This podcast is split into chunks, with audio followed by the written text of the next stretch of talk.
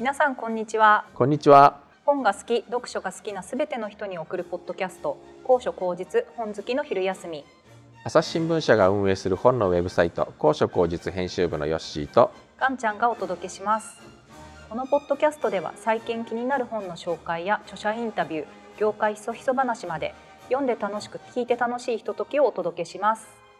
はい。ということで前回に引き続きまして年始恒例特集 BL 特集をお届けします。ハイブリッド書店本との BL 担当でえー高所高実の連載 BL ことはじめで月1回注目の BL 作品をご紹介いただいております。井上正俊さんをゲストにお招きいたしました。よろしくお願いいたします。よろしくお願いします。えー、と前回は2023年 BL ベスト10のランキングをお届けしたんですけれども今回は井上さんのおすすめタイトルを、はい、ご紹介いただけるということではい。前回あのまあ年間発行タイトルがもう優に1万点は超えるだろうというお話をされたんですけれどもその中でこう井上さんがこれはと思ってピックアップして手に取って読むものってどんな基準なんですか？そうですね。あの、まあ当然全部は手に取れないんで、あの、刊行される出版社さんからの、あの、まあ、おすすめとかももちろんあるんですけど、やっぱり一番はお客さんが うちで、あの、気に入っていただいたものがどんなものかっていうところを一番重要視して、あの、まあ、そこを中心にチェックするようにはしているんですけど、まあ、あとはもう単純に表紙のインパクトとタイトルと、で、商品の説明を読んで、本当に新鮮な気持ちでその商品にこう、興味が湧くかっていうところで選ぶっていうのが多い気がしますね。なるほどなんかもう純粋にその書店に来るお客さんの気持ちになってみるみたいなそうですね。なので、サイト上見て回って、いろんな BL の表紙、ね新刊がずらーっと並んでるのを見て、本当にもう、まさに目に留まったものっていうところをピックアップするっていう感じですね。ずっと BL 担当の書店員さんをやっておられてなんか嗅覚みたいなのってこう、ね、培われたりするんですか？なんかあの、かれこれ思い返せばもう10年近いので、もうそんなになるんですね10年前と比べたら知らなかったことも知ってるしっていうのはあるんですけど、これだって選んだものが自分好みである確率は年々高まってるなって。角度がじゃあ高まってるんですね。やっぱりそうだよねってなんか思うことはやっぱり増えたんですけど、逆にだからこそあの想定外のものであることがやっぱり嬉しいですね。やっぱり人気の、まあた、シリーズだったり人気の、まあ、作家さんだったりっていうのは、まあ、当然なんかある程度うん。こう予想はつくというか、こうだろうなみたいなところってある程度予想はつく、でも全く知らないそれこそ前回のあの BL ベスト10なんかを見ているともう、まあ、2作品以外は全部こう新しい作品が出てたりとかそういう本当になんか新陳代謝の激しい世界なんでこう何がこう突き抜けてくるかもわからない中で。あとすごくあの思うのが皆さんめっちゃ画力が高い高いって言ったらなんか言い方あれかもしれないですけどめちゃくちゃ絵が上手い人がこんなにいるんだっていつも思うんですよね。すごい綺麗な絵を描く人がこんなにいるんだっていうのは結構思っていて、まあ、年年々そこのクオリティも、ね、あば上がってる感じしませんか？どうどうなんですか？10年ぐらい見続けてきて。でも上がってる感じはしてて、特にその新しく出てくる作家さんが、ね、新しくデビューですって言ってのこれっていうぐらい。完成度がすごい高いっていう。マジかっていう、そうそういういいびっくりが本当にいっぱい、あの、ね、そういう思いをすることがすごく増えたなと思って。今回選んだタイトルもそういう意外性みたいなところとか、ね、あの、本当に型にはまらないタイトルとか、そういうちょっと切り口で選んだので、そこはちょっと楽しんでいただきたいなと思います。楽しみですね。ということで、それでは早速井上さんの2023年マイベスト。はい、はいご紹介していきたいと思います。まず、井上さんが今年ベストワンに押されたのが、芹沢智さんのホワイトライヤ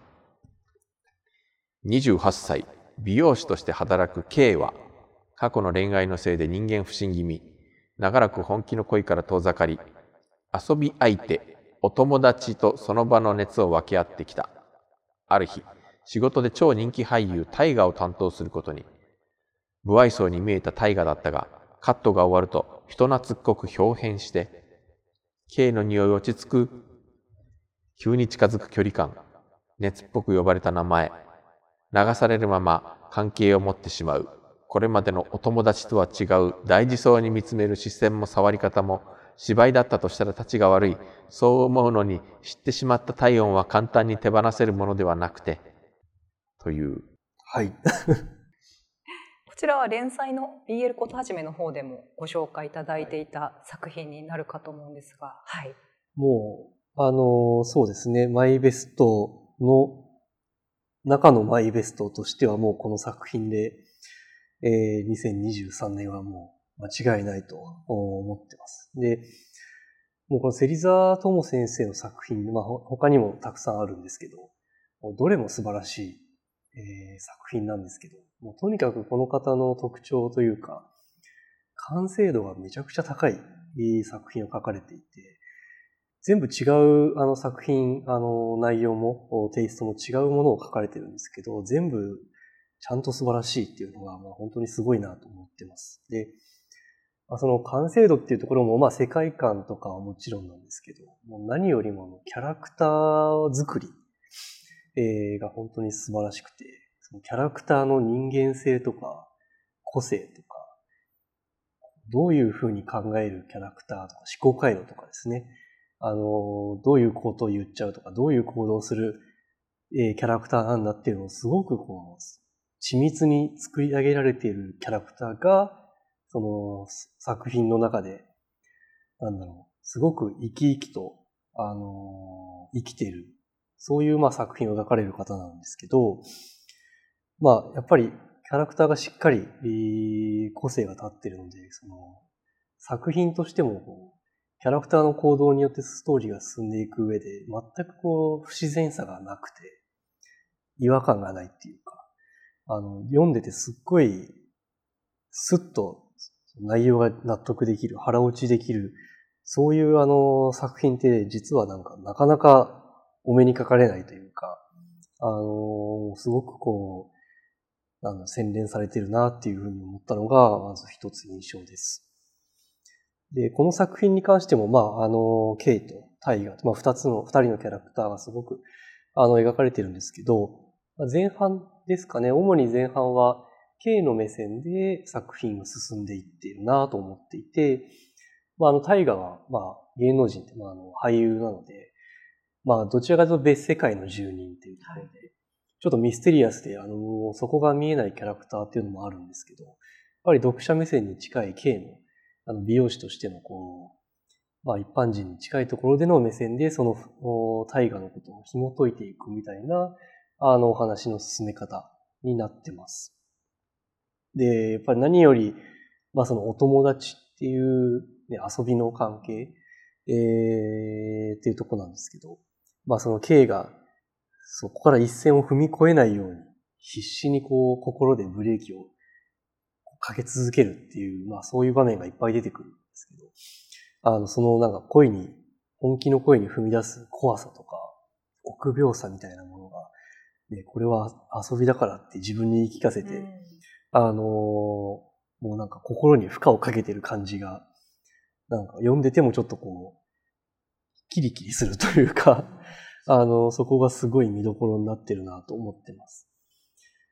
で、まあ一方の大河の方は、まあやっぱりその天才肌の俳優なので、本当にカメレオンだなっていうところで、本当に最初の方とか、どういうキャラクター性なのか、そのちゃんと作られてるがゆえに見えてこない、あの、あえて見えてこないキャラクターになってるんですね。まあ、あの、あらすじにもありましたけど、その髪を切るだけで全然印象が変わったりとか、急に人懐っこくなったり、あの、クールな一面があったり、ちょっと急にエロい一面があったり、あの、本当に見るたびに新しい顔を覗かせてくる、あの、不思議なキャラクターっていうところは、あの、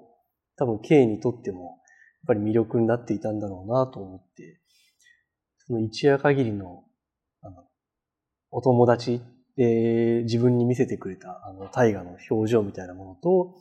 街中で見る芸能人としての大河っていうところが、あの、やっぱり K の中では一致しないんですよね。でそうするとやっぱりあの思い出は自分だけの特別な思い出、出来事だったっていうことで、こう自分の中でもどんどん大河にのめり込んでいくっていう、こう、だけど、必死にブレーキかけるっていう、もう、あの、どんどんどんどんこう、切迫していくというか。確かに。なんとかぬ、この大河の沼に落ちないように、落ちないようにっていう、ね、してるのが、すごい、もう本当見ていて、こうああ、大丈夫かなって思いますね。そこがすごくハラハラしつつ、あのー、ね、K はどっちに行きたいんだろうっていうのも、読んでてもちょっとわからなくなるぐらい、あの、混沌としてくるんですけど、まあ、やっぱり K 自身も、まあじゃあ実際にじゃあ大河の本心はどこにあるんだろうってこう疑心暗鬼になっていってしまって。だけどやっぱり二人でいる時間は大河がすごく自分に愛情を向けてくれるっていう、その、またこう、相入れない感じが余計あの、K のこう、感情をこう、ぐちゃぐちゃにしていくというか、まあ、そこがあの本当に読み応えがある部分になっているなと思っていて、大河に対してそんなに大事に抱くなよって、悲鳴のようなセリフが本当に切ない、切ないセリフだなっていうふうに思ってます。で、まあ、いよいよもう俺なんかと遊んでないでさって、ちょっと突き放す場面が出てくるんですけど、やっぱりそのシーンが本当に印象的で、タイガーはもう後ろ姿しか描かれてなくて、あの、K の表情と、そのまあタイガーの自分に向けてる表情を見て、なんでお前がそんな顔するんだよっていう一幕なんですけど、その表情自体は描かれてないっていうところで、まあ後々でタイガは人、まあ相手を映す鏡みたいな存在だっていうこう描写が出てくるんですけど、だからその時のタイガの表情っていうのはまさに K の表情とまあ、そのまんまだったのかなっていうところを考えると、すごく K はあの、引きつった笑顔をしてたんですよね。うん、もう感情が、の置きどころがもうわかんなくなっちゃって、言ってることとやってることももう矛盾しちゃってるんだけど、でも突き放すっていう、そのもう、結果、ああ、それが表情に出たのがそういう顔だったっていうところが、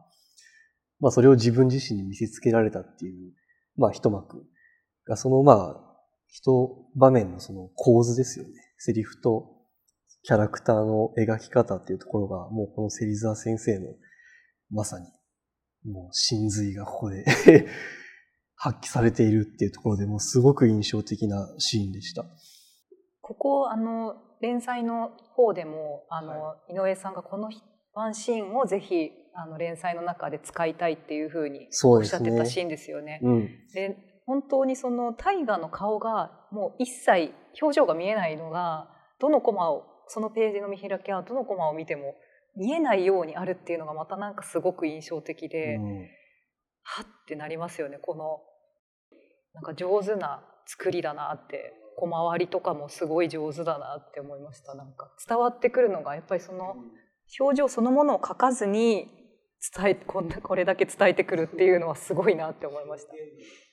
表現の技法として、ね、もう極まってるなと思ってかに。これは2023年の本当にベストシーン。ベストシーン。はい。だなと思ってます。あとちょっと一つだけ最後付け加えると、あの、この作品ってあの、最初はそういう風に読めるんですけど、全部読み終わると大河のことがまあ、人となりが理解できるので、もう一回そこから頭から読み始めると、あの、全然最初と違う、あの、楽しみ方っていうか、雰囲気、作品の雰囲気がガラッと変わってくるっていうのは、すごく、あの、これはまた面白いところで、そういった魅力もぜひちょっと。そうですね。なんかそこもちょっと、多分作者さんが考えられたからくりの一つだとは思いますよね。うん、最初本当に全然タイガーのキャラクタがもうそれこそ私たちも K みたいに混乱させるようなこのキャラクこのこのキャラクターちょっとよくわかんないみたいなところあったけれども最後まで読んでなんか理解してからまた最初から読むとまた違う味わいという本当二度読み推奨の作品っていうのこうやはって楽しめるのもまたすごいと思っているので、ここはぜひね、皆さんにもあのた楽しんでいただきたいなというところですね。はい、えーそれでは次の作品いきたいと思います。次にご紹介する作品は、楽田翔子さん、レンタルたまちゃん。朽ちる町、変化はやってくる。日々寄せられる住民の不満に疲弊する町役場の役人、矢沢は、癒しを求めて猫レンタルを利用することにした。サービスに来たのは猫耳尻尾をつけた人間の玉だった。人間と分かっているのに、玉と過ごす時間は矢沢にとってかけがえのないものになっていく。なぜ傷だらけの体で、なぜこの仕事をしているのか。本当の玉のことは何も知らなくて。愛しいと最後に思える存在、あなたにはありますか？またこれも、あの、テイストが、あの、先ほどとは変わってですね。まあ、あの、表紙を見ると一見何の話だろうっていう風になる。まあ、レンタルたまちゃんだから、レンタル彼氏的な話かななんてちょっと思いながら、そうですよねそう、ページをめくるんですけど、まあ、いきなり、あの、緩やかに死んでいく街、そこが舞台だと、えーいうトーンから入ってきて、おやおやってなるっていうところで、まあ実際その、ね、社会保障が廃れて、なかなかこう貧しい地域、コミュニティで人が生きていくのがちょっと大変になっているっていう、すっごいありそうな、あの、リアリティのある仮想の、えー世界線、世界観のちょっと格差が行き着く先はもしかしたらそこかもしれないっていうちょっと怖さもありますよね。そう。あまりにありそうで、ちょっと怖い、えーけど、まあ、ファンタジーなんだよなっていう、その微妙な場所、ゾーンをですね、あの、世界観として設定したっていうところがまず面白いところなんですけど、からの、あの、まあ、たまちゃんなんですよね。あの、その、矢沢さんがちょっと疲れちゃったのを癒しを求めて猫レンタルだって言って頼んで、ピンポーンって来たのが、猫耳と尻尾つけた可愛い青年だったっていう、あの、そこのまた話の振り幅がすごいんですけど、最初ファンタジーだから、たまちゃんももしかして獣人なのかなってちょっと思ったりはしたんですけど、ああの確かにそうですよね。あの、プロの猫だったっていうところで、もう矢沢さんもびっくりだけど、あの、本当にたまちゃんは猫を極めているっていう、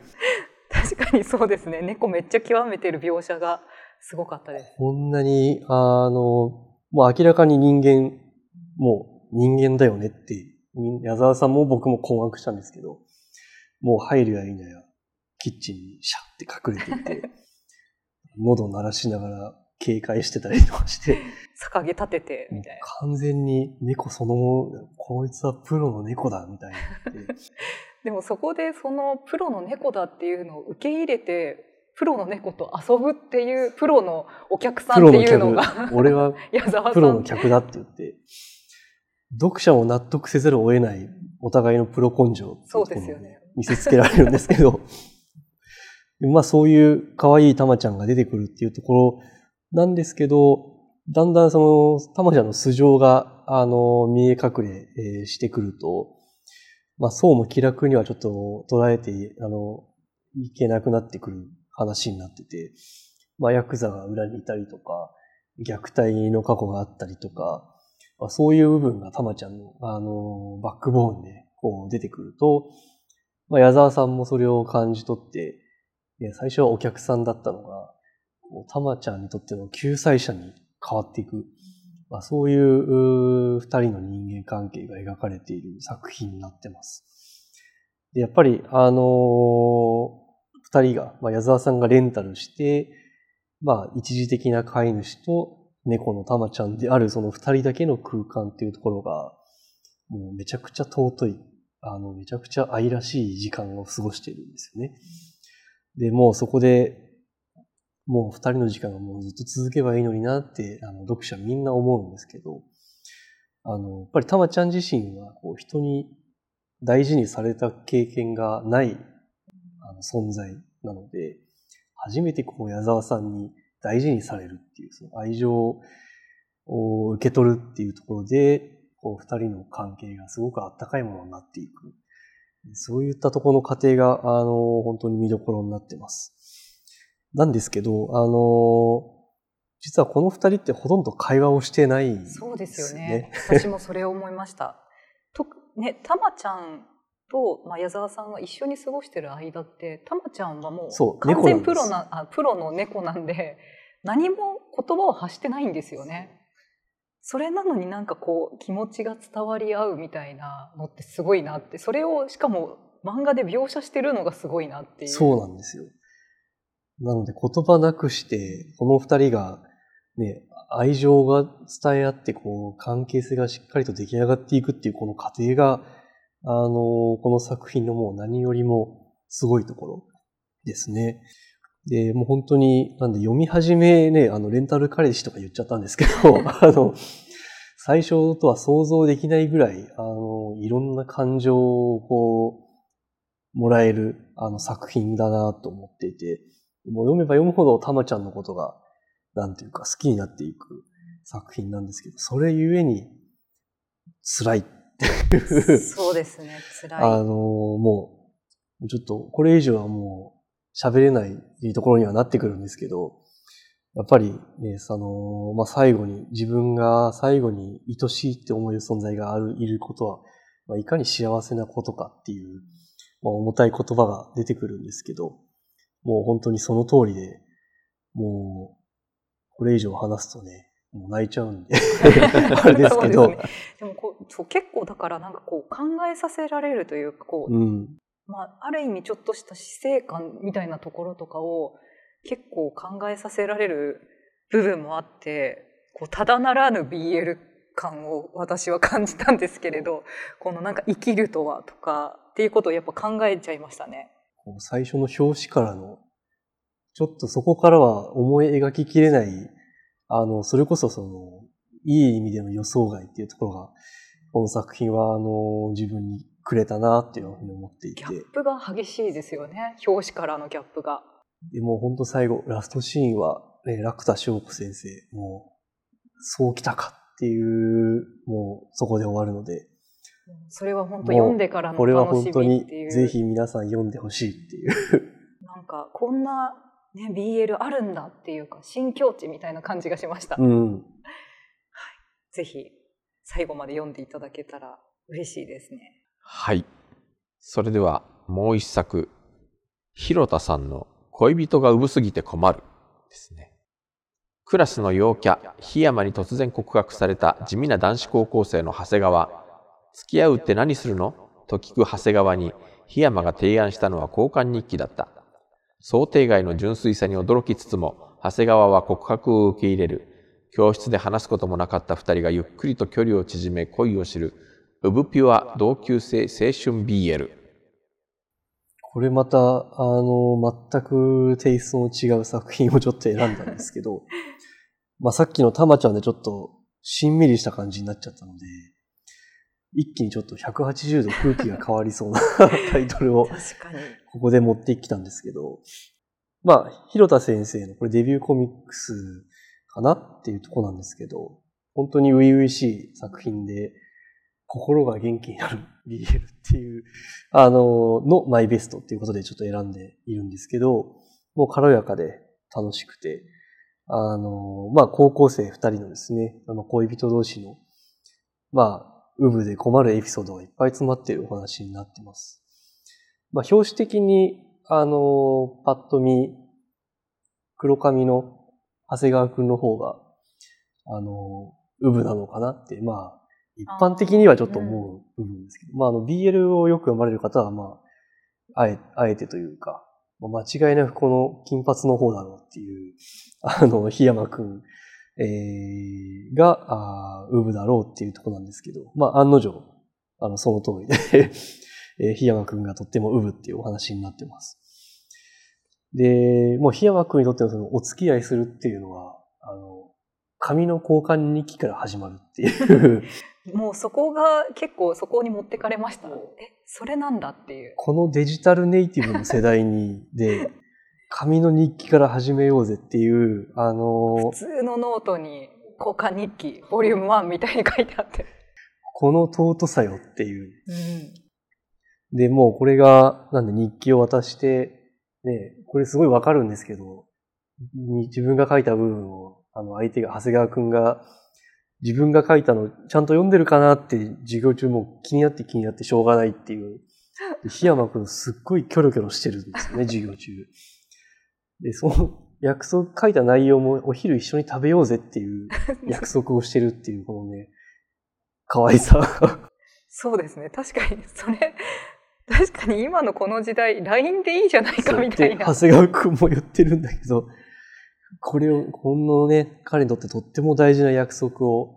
ちゃんと日記でね、あの、誰にもバレないように、あの、秘密バレてないんですかねって いうぐらい、ちょっと挙動不審になってましたよね。檜山くんはだいぶ挙動不審で、あの、とっても可愛いやつ。で、あと、まあ、あの、二人はなんで恋人同士なんですけど、その、まあ、回想シーンで、まあ、あの、檜山くんが長谷川くんのことを好きだって自覚する、まあ、一幕で、俺、長谷川のこと好きじゃんって、あの、ね、自分の恋心に気づく場面で、まあ、あの、長谷川くんに背を向けながら、その、表情をするんですけど、感情が完全に爆発しちゃってるんだけど、一切表情には出し、出さないぞと決め込んだ表情に出てる顔なんですよね。こう、なんか寸止めしてるみたいな感じですよね。ものすごい我慢してる、な何かをものすごい我慢してる、あの、檜山くんの顔っていう、もうそこがすっごい、あの、印象的で可愛い。で、やっぱり檜山くんは、あの、メンタルがガラスでできてるんで、ちょっとした長谷川くんの、あの、言動とか行動にちょっとこう、振り回されたり、ドキドキしちゃったり、凹んだり、あの、すごい、まあ、自分で、あの、そこに振り回されに行ってる感はあるんですけど、でも基本はクールでかっこいい男の子なんで、その恋心だけが異様に幼いっていう、うん。そのギャップが、あの、彼の本当にキャラクター性のやっぱり一番いいところですね。で一方、長谷川くんは長谷川くんでちょっと天然が入ってるので、ちょっと無意識に距離詰めに行っちゃったりとか、それこそ、檜山くんをちょっと、あの、しれっと言ったことで、うんそう、刺激しちゃったり、傷つけちゃったりとかをするんですけど、その、檜山くんのその、ビジュアルとかと内面のそのピュアな恋心のギャップに、あの、ドキドキしちゃうっていう、それはそれで可愛い長谷川くんであるっていう。で、やっぱり学生 BL ならではのいろんなイベントごとが盛りだくさんで、あの体育祭のイベントでは、ね、ちょっと檜山くんが拗ねちゃったり、あの、逆にちょっとかっこいい檜山くんを目の当たりにして、恥ずかしがる長谷川くんであったり、この二人の世界線、もうあと10年ぐらいループすればいいのにって思うぐらい、あの、尊い、あの、体育祭が繰り広げられるんですけど、あともうお決まりの修学旅行みたいなイベントもあって、あの、檜山くん熱出しちゃうんですけど、ちょっと弱った檜山くん初めて見るみたいな長谷川くんがね、あの、あたふたしちゃって、ドワーって言って、すごいドキドキしちゃう長谷川くんっていう、もうとにかくそういう、初々しい二人がもう尊すぎる、一冊まとまってるっていうところで、なんか気づいたら彼氏としての檜山くんがちょっと成長してるっていう、あの、まあ、かっこよくなってる檜山くんがちょっと見れるっていうところも、あの、楽しいところになってます。で、まあ、最後はようやく、あの、二人もいい感じに、のところにたどり着けるんですけど、もう本当にそこまでの過程が楽しめる作品になってまして、まあ、個人的には恋人が産みすぎるっていうところは檜山くんのことを指してるんですけど、まあ、長谷川くんも含め二人とも産すぎるなっていう、うんそうそうですよね。お互い、お互いですよね。それぞれ。そう、そこがすごく、だからこの作品面白いんだなっていうところで、イチャイチャじゃないんですよね。イチャイチャの一歩手前、イチャイチャに至るまでの過程が、もう死ぬほど堪能できるっていう、もう、なかなか実はありそうでない BL。うんだなっていう確かにそうかもしれないです。でもだから逆にこうあんまり BL 読んだことないっていう人も多分これは読みやすいんじゃないかなってうん。思いました。そう、確かにそうですね。うん、なんかお互いがお互いこう恋というものを知らない同士っていうところだからまずこれが恋心かみたいなところの気づきから始まるっていうちょっと珍しいタイプではありますよね確かに。そう。こういう時どうするんだろう、みたいな。そういう二人のね、必死に考えてる様とかも楽しめるんで、もう本当にいろんな人に、まあまず読んだことない人はもうね、ぜひ、まずはこの一冊から BL の世界楽しんでほしいなって思う作品です。はい。はい、ありがとうございました。なんかもう、いろんな作品が次から次に登場して、ちょっと、全然追いつきませんけれども。いやでも本当に作風というかこういろんひ幅広いですよね。もうなんかもう舞台とかも設定とかももちろんですけれど。うん、なんか本当に、まあ、この、ね、あの BL ことはじめの連載もそうですけれども、こんなシチュエーションがあるのかとか、なんかもう、本当に意表をついてくるものの連続というか、うん、やっぱりでもやっぱこの作者の方方々の本当に想像力とうん。あとやっぱりすごく本当にもう心の機微の捉え方がこんなに細かく丁寧うにできるんだっていうのが本当にすごいなっていつも思いますね。一応、まあ、メインはラブじゃないですか。うん。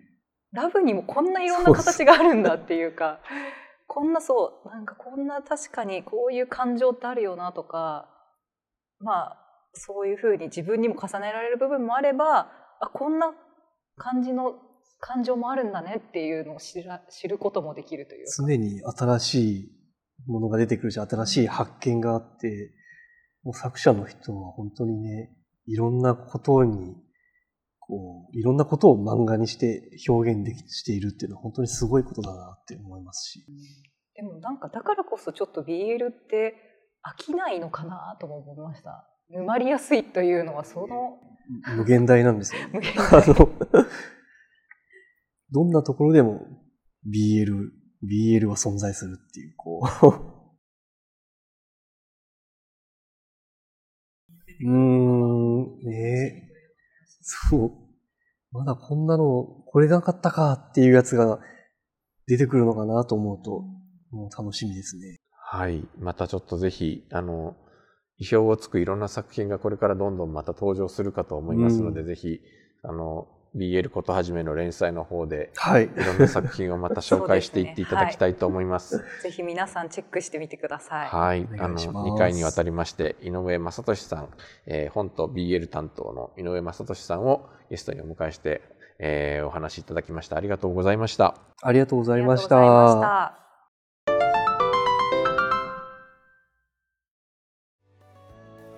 高所高実のウェブサイト book.asahi.com では話題の本の著者インタビューや書評、コラムなど本に関するさまざまな情報を毎日皆さんにお届けしています。Twitter、X や Facebook ページ、Instagram、そしてメールマガジンもやっていますので、ぜひフォローしてください。そしてポッドキャストへのご意見やご感想もお待ちしています概要欄のリンクからお送りいただくか TwitterX の誰でも入れる本好きの昼休みに昼休みコミュニティもぜひご参加ください、はい。それではまた来週、さようなら。さようなら